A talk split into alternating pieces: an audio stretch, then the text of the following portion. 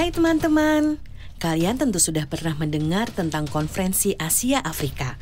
Sekarang, ayo kita simak lima fakta unik tentang peristiwa bersejarah ini. Konferensi Asia Afrika atau yang disingkat KAA berlangsung pada tanggal 18 sampai 25 April 1955 di Gedung Merdeka, Bandung. Ternyata Presiden Soekarno sendirilah yang menentukan Bandung sebagai tempat penyelenggaranya. Presiden Soekarno ingin menegaskan pada dunia bahwa Bandung menjadi tempat awal gerakan kemerdekaan yang dipimpinnya dalam menentang penjajahan.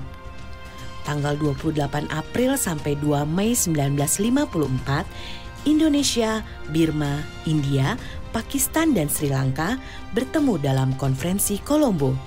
Saat itu, Perdana Menteri Indonesia Ali Sastro Amijoyo mengusulkan pertemuan yang lebih besar untuk membahas masalah negara-negara Asia dan Afrika. Perdana Menteri kelima negara ini kemudian kembali bertemu di Istana Bogor pada tanggal 28 sampai 29 September 1954. Pertemuan itu menyepakati rencana konferensi Asia Afrika dan memutuskan Indonesia sebagai penyelenggaranya.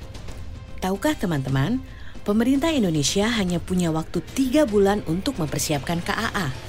Dalam waktu yang sesingkat itu, pemerintah Indonesia harus menyiapkan tempat pelaksanaan dan berkomunikasi dengan negara-negara peserta.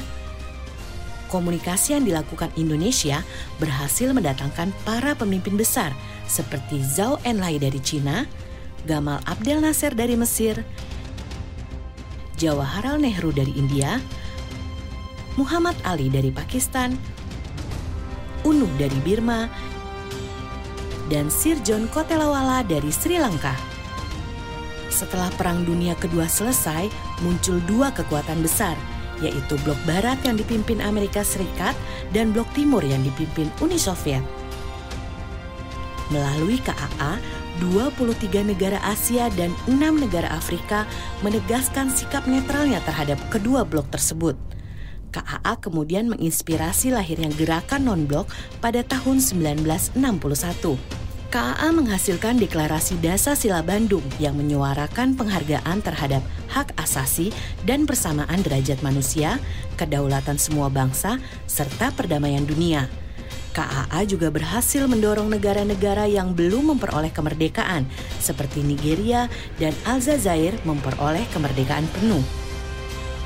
Nah, teman-teman, masih banyak lagi fakta unik seputar KAA yang bisa kalian temukan sendiri jika berkunjung ke Museum KAA di Bandung. Kalau sudah sempat jalan-jalan ke sana, ceritakan pengalaman seru kalian ya. Sampai jumpa lagi.